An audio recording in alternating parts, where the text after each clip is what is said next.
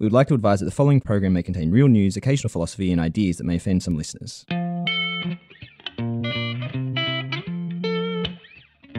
This is exciting. We're back. We're so excited to be back. And we're technically not back because we're stuck at home, because Sydney is still in lockdown. Yes, I'm looking at a tiny screen where I've got uh, you and Megan, our sound editor, who's giving me the look, keep it going. We've upgraded our home tech.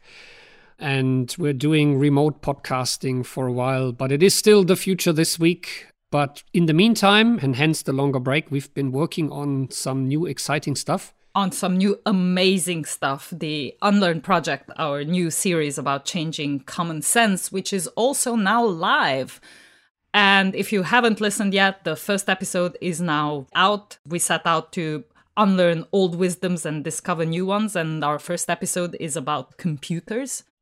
Because computers are important to the entire podcast series. The world around us is changing, and in large part this has to do with digital technology.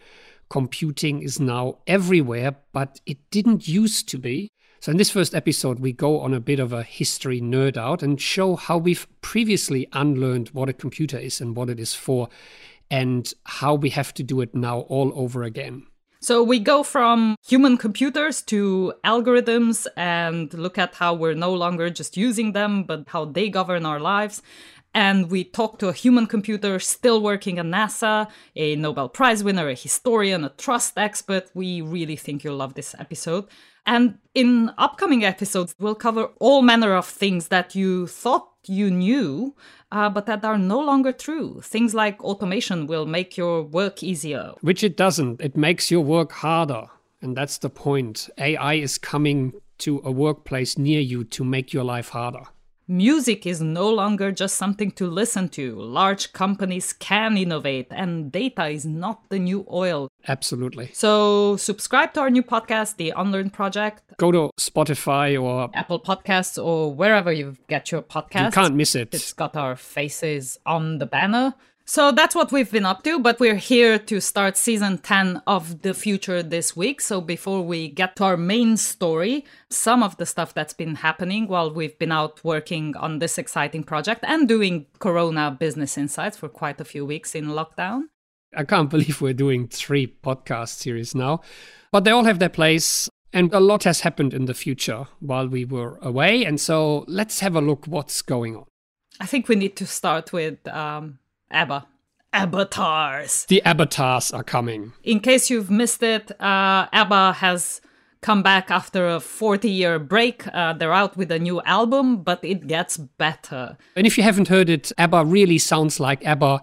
Two new songs continuing with the great sound that the world has loved about ABBA. And with the same look, they'll be doing virtual concerts featuring digital humans, digital avatars, ABBAtars, that will look like they used to look in nineteen seventy-nine. But you have to travel to London. Next May, a big concert spectacle will launch, and you get to enjoy ABBA like they used to be. So a gigantic digital human virtual production that will air projections live on stage, and it will look like ABBA of old are really on stage, whereas the actual performers might sit in the audience with you having a look. So how is that made possible? Well, they dress them up in leotards with dots and other sorts of things and perform on stage for five weeks on end with one hundred sixty cameras capturing all of it. And they will be synthesized into a ninety-minute performance that will be shown live on stage with projections. For people who are not in lockdown. Absolutely. While they won't be on stage physically, the audience will be in the room physically. And shame this is a podcast, because you should look up the link in the show notes and see, first of all, how real the virtual performers look like, virtual ABBA, and what the actual people look like in their motion capture jumpsuits. But digital humans is something we've spoken about at length on The Future This Week in our previous nine seasons. So we'll also add a lot of links in the show notes to previous episodes where we discuss how the various types of digital humans are made, what they're good for, and how they've started to change many industries way beyond just entertainment. But other things have happened while we were away, not just ABBA. Shame the OnlyFans saga has ended before we started season ten. Yeah, so we would have loved to give you the naked truth about OnlyFans, but that story has already concluded, so that'll be the only reason we're not going to do this this week. And it would have been about the uh, naked power of financial institutions to regulate access to the internet. But moving on, other things have happened. As always, Gartner has released its new hype cycle, and because we started the season late, we have missed out on Gartner's new all hype, no cycle. Yeah, shame this is a podcast again, because you should have a look at what this hype cycle looks like this year. Just as a reminder, so the hype cycle visualizes the visibility and expectations around new and emerging technologies. And it's got this curve that cycles through five phases. Uh, it's got this steep upward incline, the innovation trigger. It's got the peak of inflated expectations, and then it goes straight down into the trough of disillusionment, climbs back up the slope of enlightenment, and ends up on the plateau of productivity. So again, aptly named. If you are doing bullshit bingo on the other end, you might have a winner right now. But this hype cycle this year is indeed all hype, no cycle. Yes, without further cycle, here's the new hype, it seems, because we've got many things on the innovation trigger upward slope. We've got a few things on the peak of inflated expectations. Nothing else, as you've mentioned, after that. No, completely blank the rest of the curve.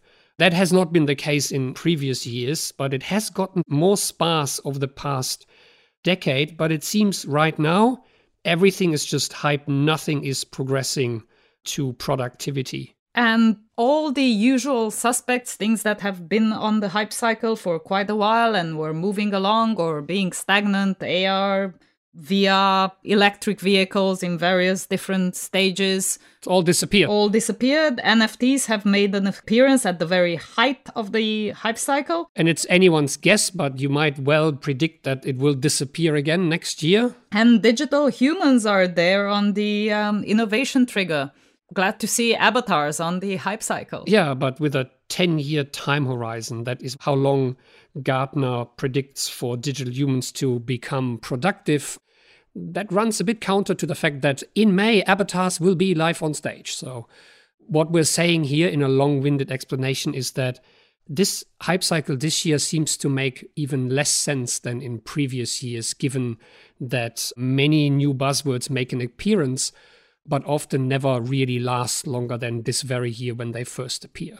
So maybe more of a hype list this year, but for more in-depth looks at the hype cycle, again, we'll put all the links in the show notes. Many of the analysis that we've done over the last few seasons still hold those general discussions about how this is made and how it can still be useful for businesses to think about what makes it onto the cycle. We'll put all the links in the show notes. So again, less of a prediction, this hype cycle, and more of raising awareness for what are the new buzzwords? What are the new topics for the year that people should look out for?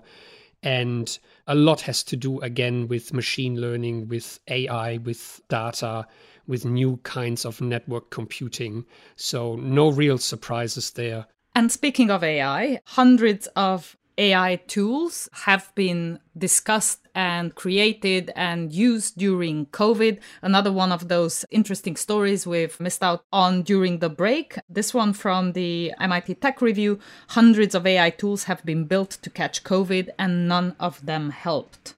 So this is a meta-study in which the authors analyzed four hundred fifteen tools and algorithms that were built to basically catch COVID, to diagnose COVID in M R I images taken of patients' lungs. And they found that there was all kinds of different problems with these algorithms, and none of them they found were actually truly fit for purpose, fit for use in a medical context. So that's a devastating result. And it's a reminder of the challenges around A I with the data that is being used. And obviously, once you have poor data, whether that's around patients or around medical scans or, uh, you know, any kind of labeling and data collection that you're doing in the midst of a global pandemic, clearly is going to affect the quality of any tools built on top of it. And in this case, it's a fascinating case study of how certain aspects in the data can be picked up by the algorithms that uh, for any human would have nothing to do with the actual diagnosis. For example, some patients were photographed lying down, the more sicker patients, that is, and other patients uh, sitting up. And so the algorithms would pick up on the positioning of the patients rather than the actual COVID traces in the lung images.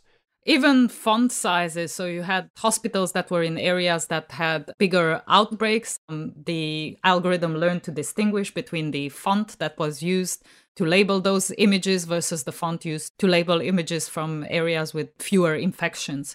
So all sorts of problems, still early times for some of these technologies and limited use during a crisis. And again, we'll put a link in the show notes. We've spoken during the first wave of the pandemic about limitations of some of these A I tools during a pandemic, not only in healthcare, but also we discussed Amazon and other algorithms. So again, a timely case study about how important the quality of the data is that goes into these deep learning algorithms and how any undetected mistakes can have large unintended consequences. What else did we miss? We should really at some point revive our Robot of the Week segment. We had that during our first few seasons. Uh, every week we had a Robot of the Week. Oh, you must be talking about the latest incarnation of the wheat-killing robot. We've had different versions of this kind of robot before. Yes, farming robots used to be one of our favorites. There's a new kid on the block, a farming robot from Carbon Robotics that can kill one hundred thousand weeds in an hour while keeping the farm organic by using lasers. Lasers. Pew, pew, pew, pew. So we've had the weed puncher. We had the precision sprayer, but we're now going all space wars on the clovers, mass killing hundred thousands of them with precision laser beams. So a good use of A I, because you've got twelve high-res cameras pointed at the ground and using machine learning to identify the plants. And when it detects a weed, it flashes a light, killing it. I do think I prefer the punching one, but this is definitely a contender for Robot of the Week. Star Wars is coming to a field near you. And speaking of reviving old segments, we used to have one a few seasons ago that was uh, It's a Musk. Ooh, ooh, it's a Musk. Surely Elon Musk saying that Tesla is working on humanoid robots must make the It's a Musk. Well, I heard someone say, so Elon Musk is uh, creating some friends for himself. Yes, he is working on a prototype supposedly coming, and uh, the quote is sometime next year. Raises the question, why a humanoid robot? Answer, because we can. No, probably to assist with the autopilot driver on the Teslas. So if you pay a little extra, your Tesla comes with an autopilot and a robot. Yeah, well, according to Musk, it's intended to be friendly. It will be designed at a mechanical level so you can run away from it and most likely overpower it as well. Should it develop the kind of intelligence and intentions to, you know, turn against you? That's very reassuring to know. Given that it's designed to handle tasks that are unsafe, repetitive, or boring, we started creating a list, but we encourage you to think of your own. So that would be me trying to surf. But among all the fun we're having with the ABBAtars and Elon Musk and his new friends, um, there were some serious stories as well. And probably none more so than the latest I P C C report, so the Intergovernmental Panel on Climate Change's report, that made again the case that major climate changes are inevitable and irreversible. It's been the panel's starkest warning yet that temperatures are likely to rise by more than one point five degrees, bringing widespread extreme weather. We've done quite a few articles on Sydney Business Insights by many of our colleagues, people like Professor Chris Wright. We'll be adding all the links in the show notes, but obviously serious discussions to be had about how only rapid and drastic reductions in greenhouse gases in this decade can prevent such climate breakdown. And that comes at the same time as an article reports that about one third of the U S population has been subjected to extreme weather events in the past year alone. So an unprecedented exposure to the effects of climate change is already happening. And of course, bushfires we've had in Australia, floods we've had in Germany, fires in Greece. We've had weekly reminders on the news about just how the climate is changing in really unprecedented ways. Which has now started discussions in Australia, for example, around which houses in which areas will in the future still receive mortgages or indeed insurance as the exposure to rising sea levels and shore erosion, for example, increasingly impacts populated areas along the east coast of Australia. So all up, lots of news while we've been away, but we do want to talk in a bit more detail about one story. Our favorite story. It had to be this one. Break up Big Chicken. Break up Big Chicken in the New York Times. So we couldn't go past this one. We couldn't go past this one for two reasons. You all know our interest in Break Up Big Tech. And you also know one of our favorite ever episodes was The Chicken of Tomorrow. And this is a story that brings them together. We'll discuss what does big tech have to do with your chicken. From the University of Sydney Business School, this is Sydney Business Insights, an initiative that explores the future of business. And you're listening to The Future This Week, where Sandra Peter and Kai Rima sit down every week to rethink and unlearn trends in technology and business. They discuss the news of the week, question the obvious, and explore the weird and the wonderful. So what does big tech have to do with your chicken? Well, you're not talking about my chickens, right, in the backyard. You're talking about chicken. All our chicken. In general. Fried chicken. All our chickens. All chicken. All chickens, yes. So this story in the New York Times brings together big tech and big chicken because they share the same problem. Market power, concentration, monopoly, duopoly, very few players in what is a very big market. So bear with us. We'll go from big tech to big chicken. And it all starts with the fact that we're in the middle of a rather radical shift in the conversation, in our understanding of antitrust, of monopolies, and of market concentration. And this is one of those twice a century kind of changes in conversation. And what we're really doing right now collectively, and especially regulators in the U S, is not inventing a new understanding of antitrust and monopolies, but rather going back to the source of an understanding of competition, monopolies, and antitrust that was already prevalent in the early nineteen hundreds. So antitrust legislation has been around, as you've said, late eighteen hundreds, beginning of the nineteen hundreds, with government realizing that a number of companies are having a rather unhealthy level of power in the economy. And that can translate into um, distortions in the way trade happens. And higher prices for consumers can be one such effect. So the story of antitrust regulation really starts during the Second Industrial Revolution, and it has to do with railroads. And it really came as a response to the fact that at that time, there were hundreds and hundreds of different short-line railroads, which were increasingly being bought up by a very small number of companies and being consolidated into bigger and bigger systems controlled by very few companies. And remember, Second Industrial Revolution is about new types of, of manufacturing and large-scale corporations and new modes of transport. So these new networks of transport and of communication are essential for a healthy economy, yet it's this small number of large organizations that are controlling them. People start arguing that in order for the economy to remain healthy and to be successful, there need to be opportunities for individuals to build their own businesses, to access these networks at prices that still make sense for their business.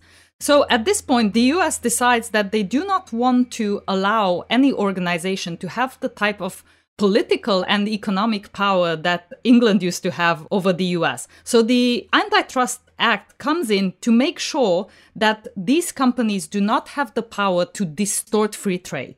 And so at the time, antitrust legislation is reasonably broad and it affords a number of protections for the economy to ensure healthy competition. And it takes care of the entrepreneurial spirit. It allows for an environment in which new businesses can come in and flourish.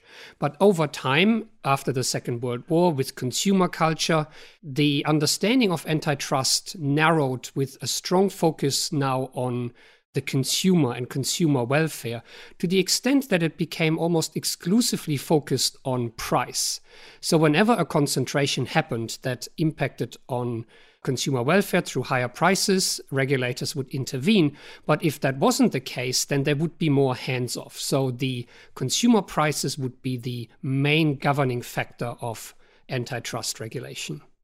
And for pretty much the past forty years, this idea of consumer welfare translated into, you know, cheap prices for consumers really dominates the antitrust conversation.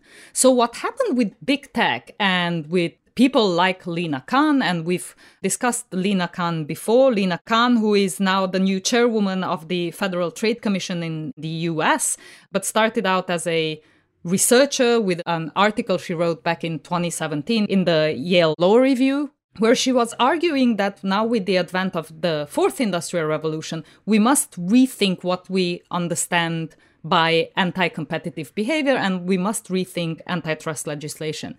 And we'll add a link in the show notes. Back in the day, a rather lengthy and in-depth academic article that really reset that agenda and that we covered when it came out on The Future This Week, and we've been keeping an eye on ever since. So Lina Khan, in this now seminal research piece, argued that we have to go back to the original understanding of antitrust, because the power of big tech does not show in lack of consumer welfare. Many of the services are free, free search with Google, free social networking with Facebook.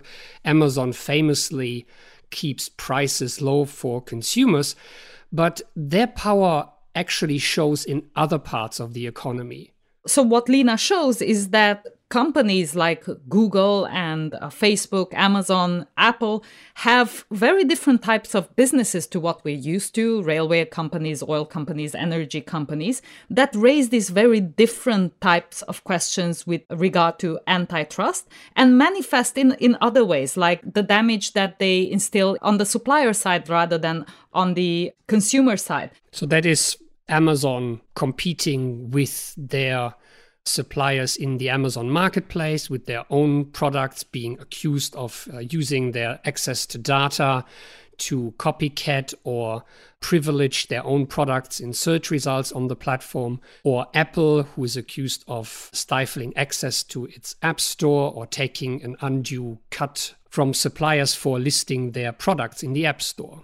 So undue power that translates in effects on workers, on suppliers, on competitors, on consumer choice, or even democracy or political system as a whole. Hence, we need a different understanding of antitrust and very different antitrust solutions as well. And that brings us back to chicken, big chicken. Big chicken, because most chicken that Americans eat, for instance, is processed by a handful of big companies. And for the last few decades, these companies have not only been able to control the price of chicken, but also have been able to do things like keep wages low, get away with substandard work conditions.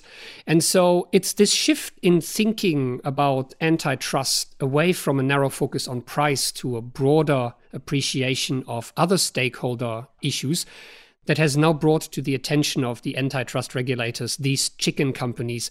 And one of the leading issues here is indeed the worker conditions and a renewed campaign to do something about that, because workers in this industry do not have choice of other employers because of the concentration.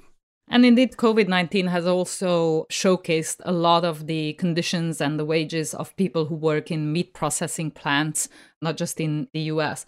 But it's a number of these industries, right? It's not just big chicken. It's a number of these older and really not very sexy industries that this conversation has shed a light on. Because, and the article in the New York Times points out that similar concentrations happen in industries we would never even think about, like, for instance, coffin producers or airlines or cell phone providers, eyewear manufacturers, and so on. Yeah, but it is here that the keen listener might interrupt and say, But isn't the meat industry about to be disrupted by, you know, meat alternatives, by all these new companies coming in that produce fake meat or lab meat? We hear about Impossible and Beyond Meat. Uh, wouldn't that do away with the issue because there is new competition from these companies? And that's the thinking that you hear most often, that, you know, yes, yes, there might be these historical legacy effects, but surely new technologies and new ways of doing this and innovation and disruption in the industry will just break this open and everybody will be better off. To which we say, behold, the chicken of tomorrow, because we have looked at the origin of how we ended up with this concentration in the chicken industry before. And this is a fantastic story we tackled at length in one of our episodes, and we'll put the link in the show notes. But in summary, the whole chicken industry has to do with coming out of the Second World War and with the fact that during the Second World War, meat in general was rationed. And at that point, the only two staple meat sources were pork and beef, and chickens were not really common. They weren't actually producing any meat, or they were not producing a lot of meat. They were kept around only for eggs. And at that point, in terms of business, eggs seemed like a really good investment strategy because they were the alternative to the rationed meat. As the war ended and the restrictions ended on beef and pork, one businessman saw a really big competition heading their way in the protein space, because if you could have beef or pork, you did not want the eggs. So what could be done to get meat out of chickens? So long story short, uh, by nineteen forty-five, a most extraordinary undertaking takes place called The Chicken of Tomorrow. This is a competition. The U S Department of Agriculture, together with about fifty-five other national organizations, scientists, bureaucrats, government agencies, and chicken producers, land-grant colleges, hundreds of farmers and of volunteers, compete to develop this fantastical new chicken that would provide a alternative protein source. The U S ended up with two birds that would feed the nation.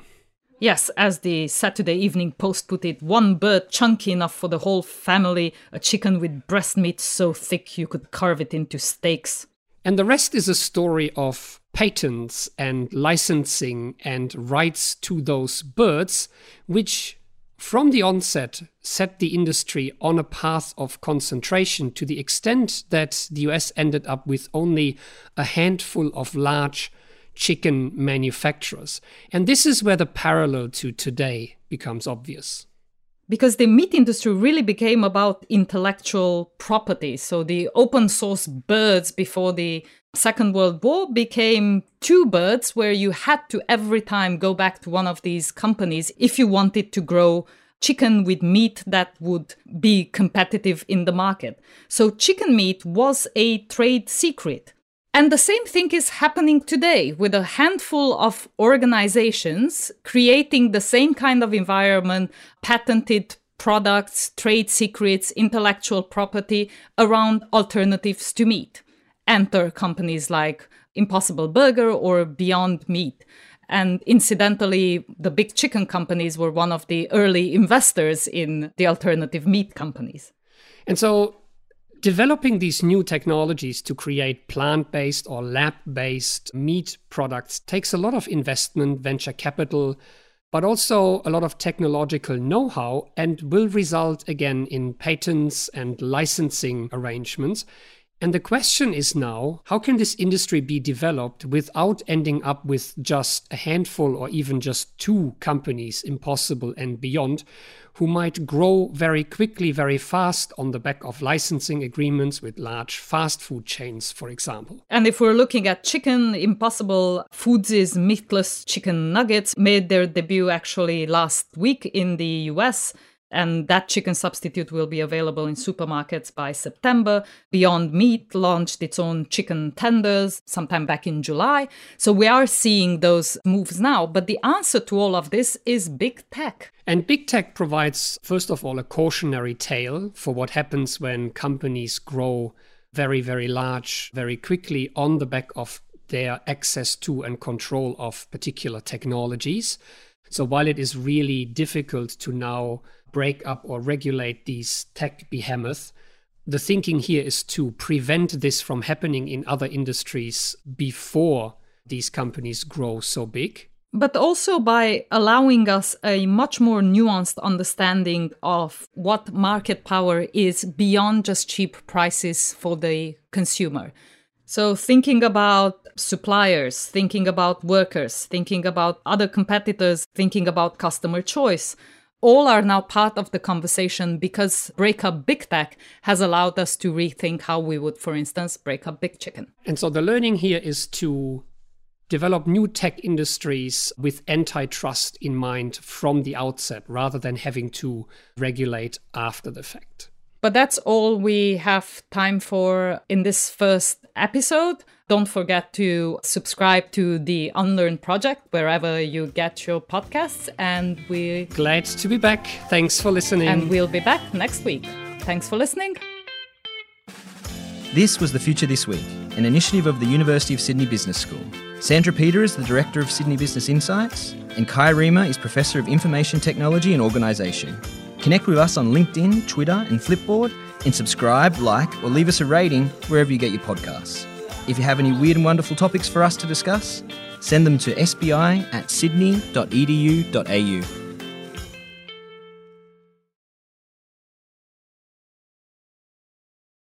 You just want to read out some of the names, do you? Yes. The journal had about six pages of small type classified ads featuring chicken names with wonderful things such as single-comb Anconas, silver Wyand- Wyandots. We have a silver-laced Wyandot at home. We also got an Australope and a Plymouth Rock, and they're beautiful chickens. But do you have brown Leghorns? Do you have black Langshans? Do you have light Brahmas? Do you have Sicilian Buttercups or Golden Campines? Do you have silver Great Dorkins or silver Spangled Hamburgs? Molted Houdans or Mahogany Orloffs?